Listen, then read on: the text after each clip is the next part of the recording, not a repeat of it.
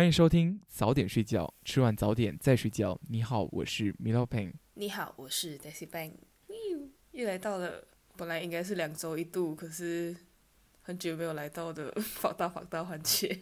Yes，你知道我为什么开头这么知性吗？就是有点，你知道，非常的那个字正腔圆。因为我想说，既然我们做法大法大，就是告诉人家真相，所以就是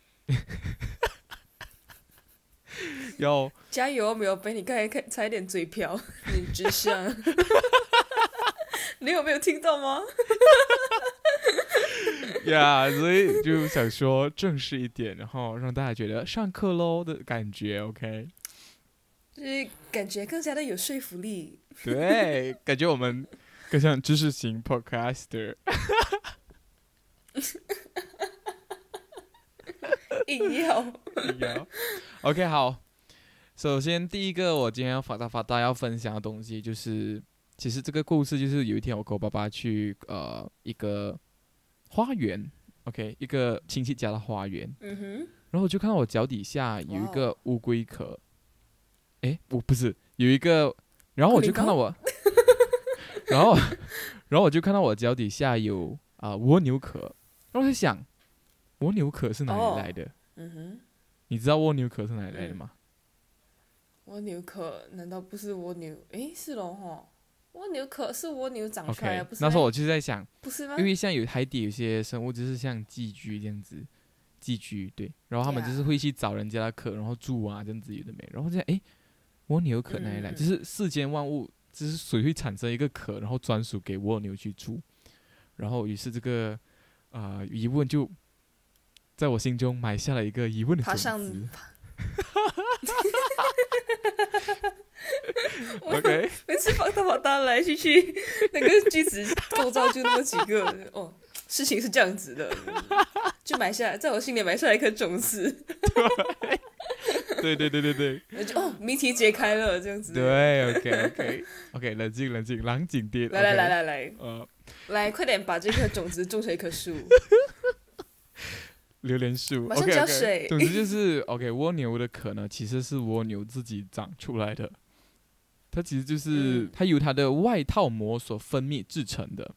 然后呢，壳可以随着对，然后壳可以随着它的身体的长大，然后随之增厚跟变大。然后如果破，如果壳破碎，然后如果壳破损了，你会把这段剪进去吗？你刚刚还想要字正腔圆，等一下让我变为主播 破。水。如果如果壳破损了，可以自行修复补洞，所以不管蜗牛长多大呢，壳永远都会是来 match 到它自己的身材尺寸的，所以它不需要搬家，嗯就是它不需要去找壳或者是住别人的壳这样子对呀。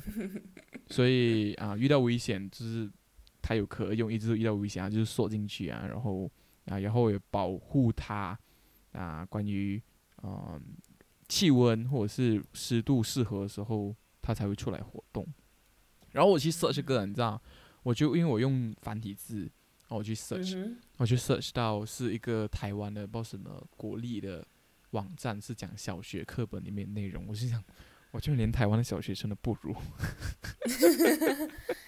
我们小学没有讲到这个嘞，我应该很确定，对，我不记得。我也没有听过。然后我还有找到一些。它呃如何产生的 theory，但是我觉得嗯有点讲讲起来讲起来有点太深奥，是我我自己这样看也不太知道，因为没有图给我看，所以我觉得嗯，还是不说好了。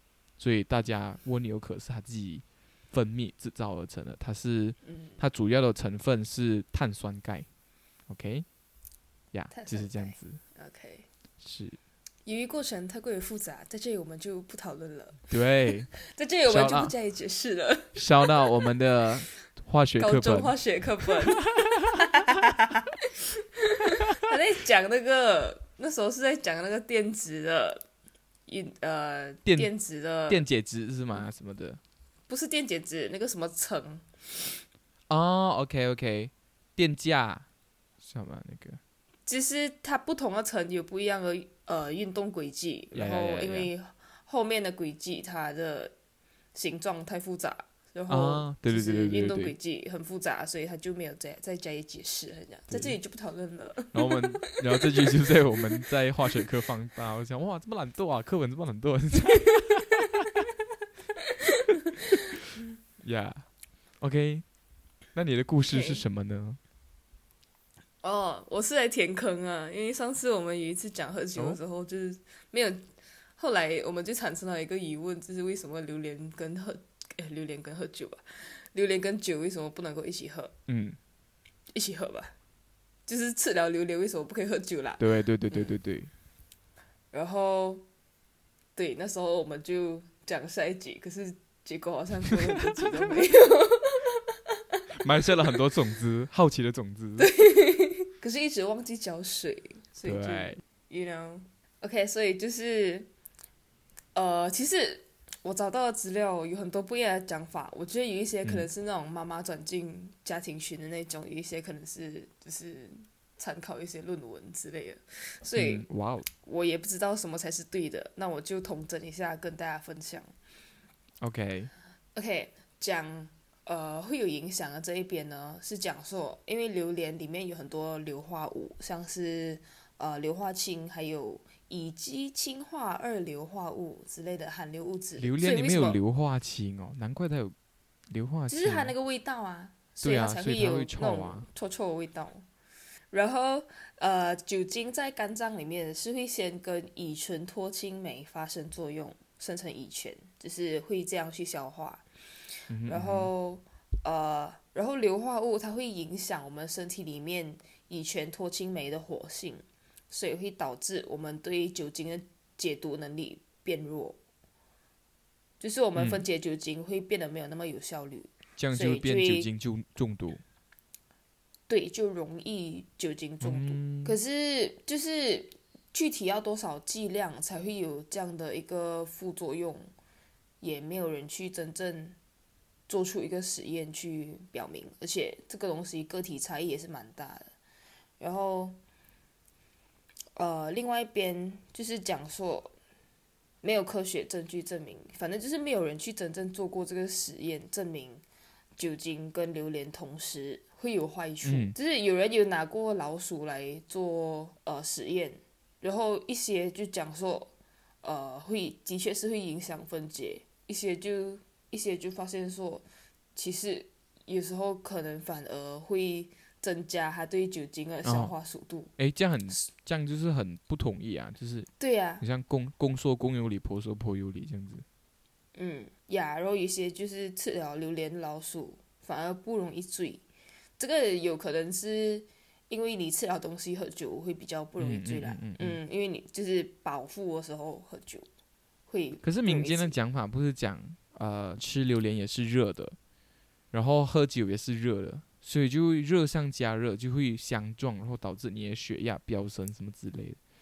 我之前听呃过的长辈上面是这样讲啦，对我也是有去找，就是看有没有中医的一个一套理论可以解释这个嗯现象，嗯可是就没有什么很准确的指向性讲说。嗯因为热加热上加热，因为酒他们也讲，来有些人讲什么啤酒是昂摩的凉茶之类的。啊啊啊，讲啤酒是老外凉茶，然后榴莲确实本身就是热量很高，然后的确是很 heavy 的一个水果，所以嗯。对于高血压的人来讲，吃多榴莲本来就是不好的，这样，对。所以跟喝不喝酒有没有关系，这个又不一定。，OK，所以结论就是个体差异，所以你要自己可能去 try 一下自己的 limit，可能吃多少榴莲可以喝多少酒这样。还是我们的，还是我们听众有没有读化学系的，也可以来帮我们解惑一下。啊，他要怎样解惑嘞？他要找人跟他一起喝酒吃榴莲化。学系的就可以像你刚才讲硫化氢跟什么什么什么，我不知道什么东西，什么酶可，是，一方面他也不只是化学，他有点生物啊，对呀、嗯，这种有化学生物系不是吗？biochemical 有这样的东西不是？可是很多东西也不是说你认为它是这样运作，它就是这样运作，就很多还是要实验。所以也许这就是为什么他一直没有一个定论。接下来我要分享的另外一个东西是，嗯，有点逛街心得啦。OK，哦，就是你有发现到为什么 shopping mall 地楼都是卖化妆品跟香水吗？我我想问一下，澳洲的 shopping mall 是这样子的吗？像我们是 right，像我们这嗯边的百森，我们底层通常都是卖香水啊，或者是卖化妆品嘛，对不对？对，对，all right。然后我就在想，为什么？对了，为什么每个百货公司、每个 shopping mall 的第一楼都是卖化妆品跟香水？然后，于是好奇的我就赶快去 search 了。OK，我 search 到的啊、呃结果就是讲，因为通常 shopping mall 的呢，它的底层的租金都比较贵，嗯然后而嗯且最底以就要卖比较层，贵的东西吗？嗯，OK，你先听我讲，它是有一个相互关系的，OK，因为哦租金贵。然后而且底层通常人流量比较大，因为你来的时候也会经过，你离开的时候也会经过底层嘛，对不对？所以要卖什么样的东西才可以发挥这个地点最高的价值呢？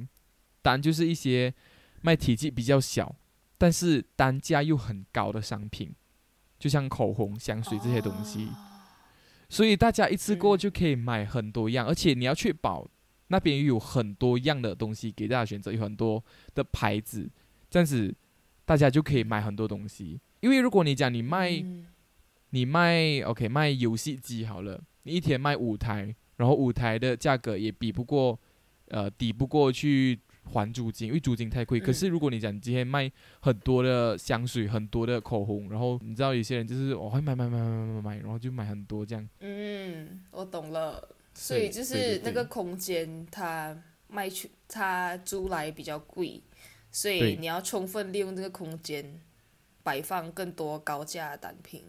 对对对对对对，这样子才能够还那个租金。我还有我还有听讲，就是人家会什么二楼会放男士的衣服，然后三楼才放女士的衣服，因为这样对对对因为子的话，女士就会经过男士的，呃 Exactly, exactly。然后他们他们就会顺便看一下，哎，要不要买给儿子、老公、男朋友这样？就是顺便买，然后就会买很嗯多，然后还他上到第再上一楼才会到自己的部门，女孩子的部门什么这样呀。因为女女性消费者在整个呃消费产业链里面，还是一个它是主主力主要的一个对对对。呃销售对象。然后我还查到另外一个是讲啊、呃为什么一楼都是卖化妆品，还可以用另外一种的 theory 解释，也就是哇这边是写了，套用二零零一年诺贝尔经济学得主斯宾塞 Michael Spence 的讯号理论。一楼对对对，讯号理论。他讲一楼就是百货公司的门口，然后百货公司若卖的是化妆品，然后销售人员都是你知道衣冠楚楚，就是穿的很很高级这样子，然后整个、呃专柜的店面也比较高雅精致的话，会释放给客人一种好像这间百货公司很高档的讯号，然后就会提高顾客的印象，然后近期光顾的机会自然也大增。嗯哈，可是我每次去百货公司的时候，就是我都还蛮绕过那些卖香水的地方。哎，所以 所以 The Spring，你看入口虽然讲 Starbucks，然后卖的东西，可是下一间就是 Pandora，然后嗯，另外一我觉得，它不只是因为门面的关系，也是因为这些公司租得起高租金吧。Exactly，Exactly，、也对，也对，Yeah。所以 shopping mall 是充满计谋的一间，no 商业手段的地方，所以肯定他肯定需要啊，就是要赚钱嗯嗯嘛。你不可能开 shopping mall，然后你专门去采用那些不容易让你赚钱的策略。嗯嗯嗯嗯嗯，对我，我我还有听讲，就是呃，你去 supermarket，嗯。就是你去超超市，anyways，你去超市，然后你比较在你的视线范围内的，就是那一两排是他们嗯。最想要让你买的东西，来或者然后比如说、哎呃小孩会比较容易看上了零食什么的，就会放在呃比较比较矮的地方，合适小孩视线高度这样。真的是有那种 strategy strategy，yeah，。哎，然后你知道吗？OK，我这个是题外话啦。嗯那时候我就有个亲戚跟我讲，就是他已经筹备买他的骨灰塔，然后我就，然后我就哦，OK OK，然后他就跟我讲，他要买就买那个视线看得到，因为那一排就是会比较贵。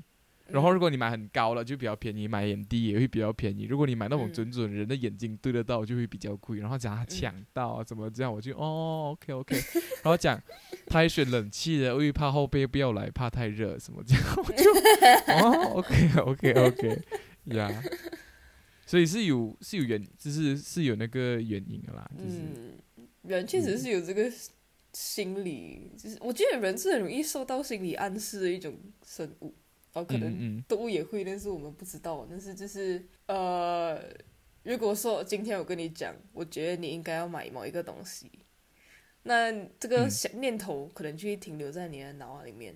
然后，如果哪一天你真的觉得，嗯，其实我有这个东西也还不错，然后你可能真的就会去买。这是一个商业手段呢，这是一个商业手段来跟你讲，呃，你有这个东西，你会怎样怎样怎样，然后那些人就会是咯，如果有这个东西，我好像会怎样怎样怎样怎样，他就会可是这也不是，这也不是不一定是广告，也有可能是你身边接受到各种各样的资讯，像人跟人嗯之间也是会，我就觉得哦，意志力薄弱。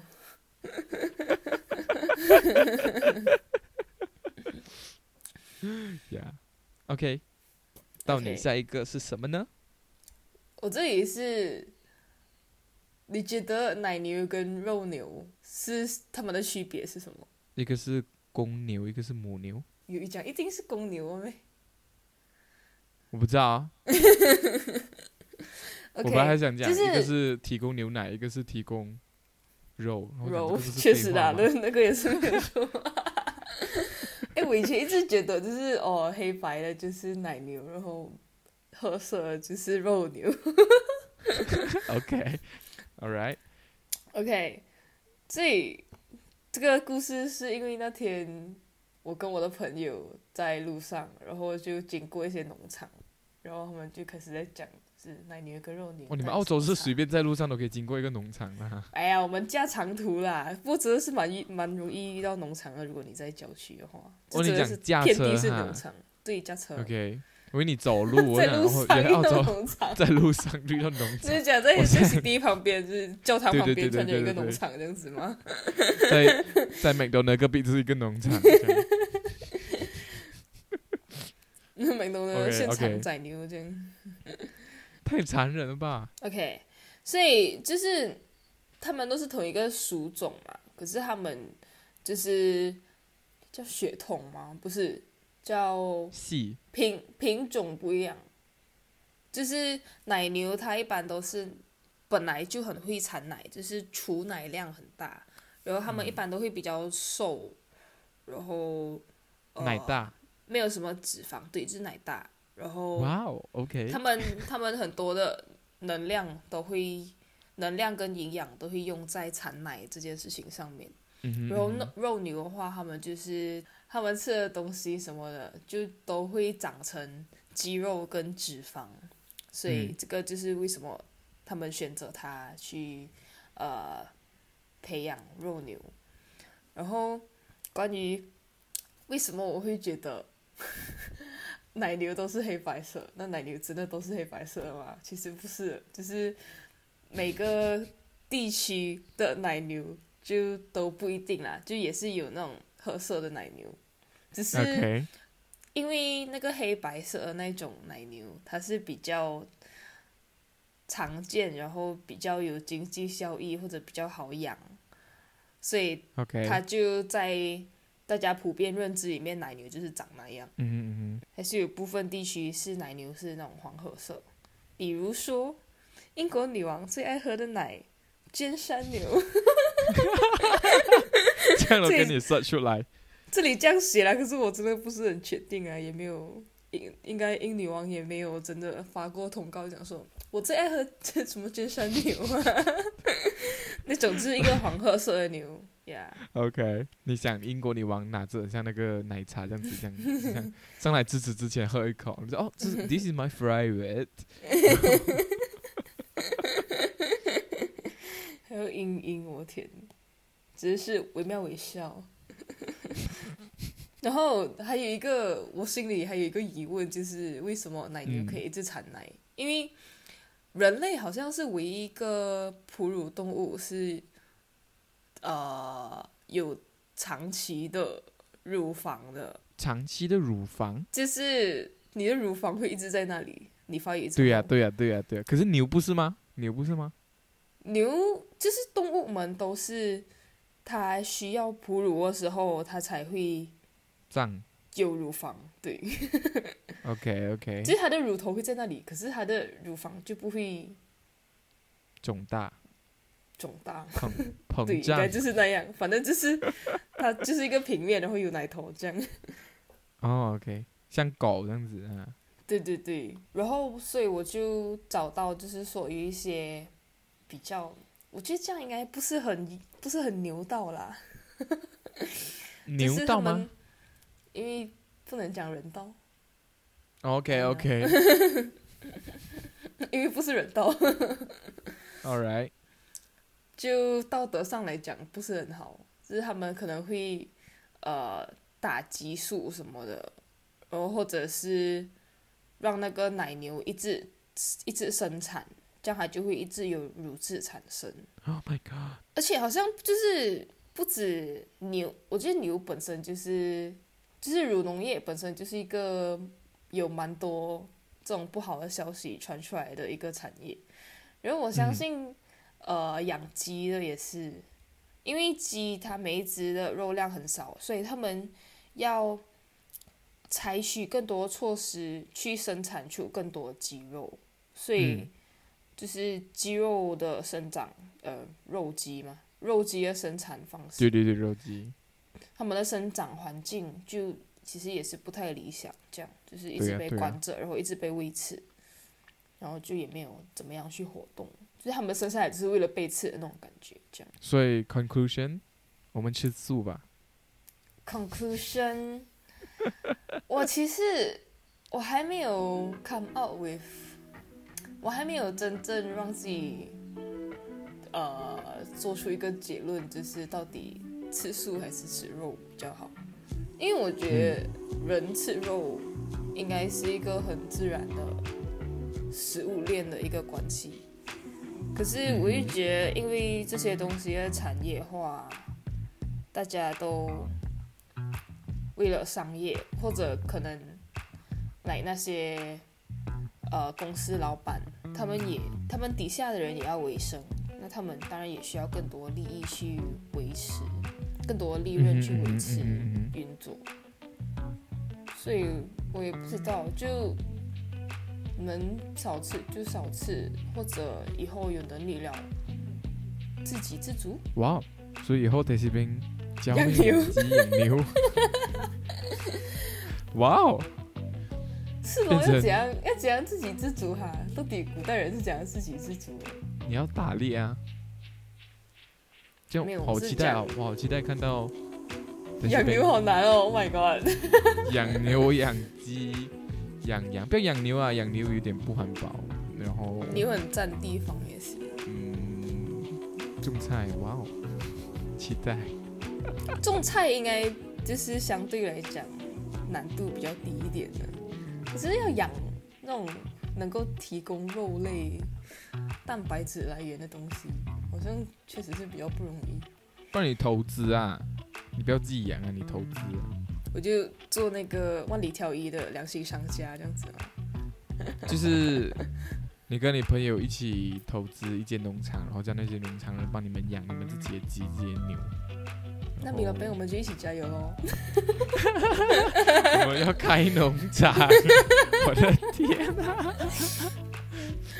我希望，我希望做 podcast 可以带来，可以给我们带来这种效益，然后我们就可以自己开农场。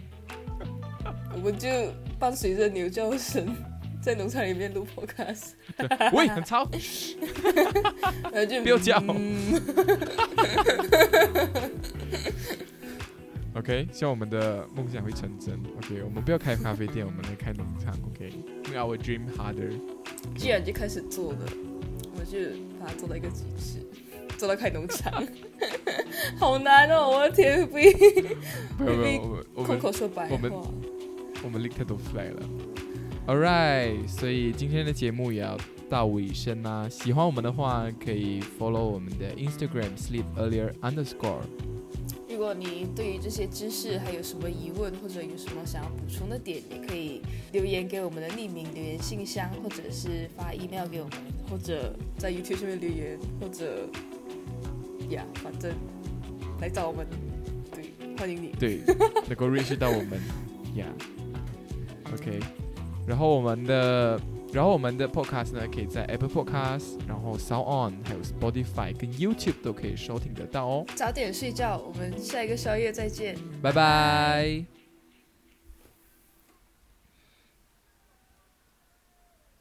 关。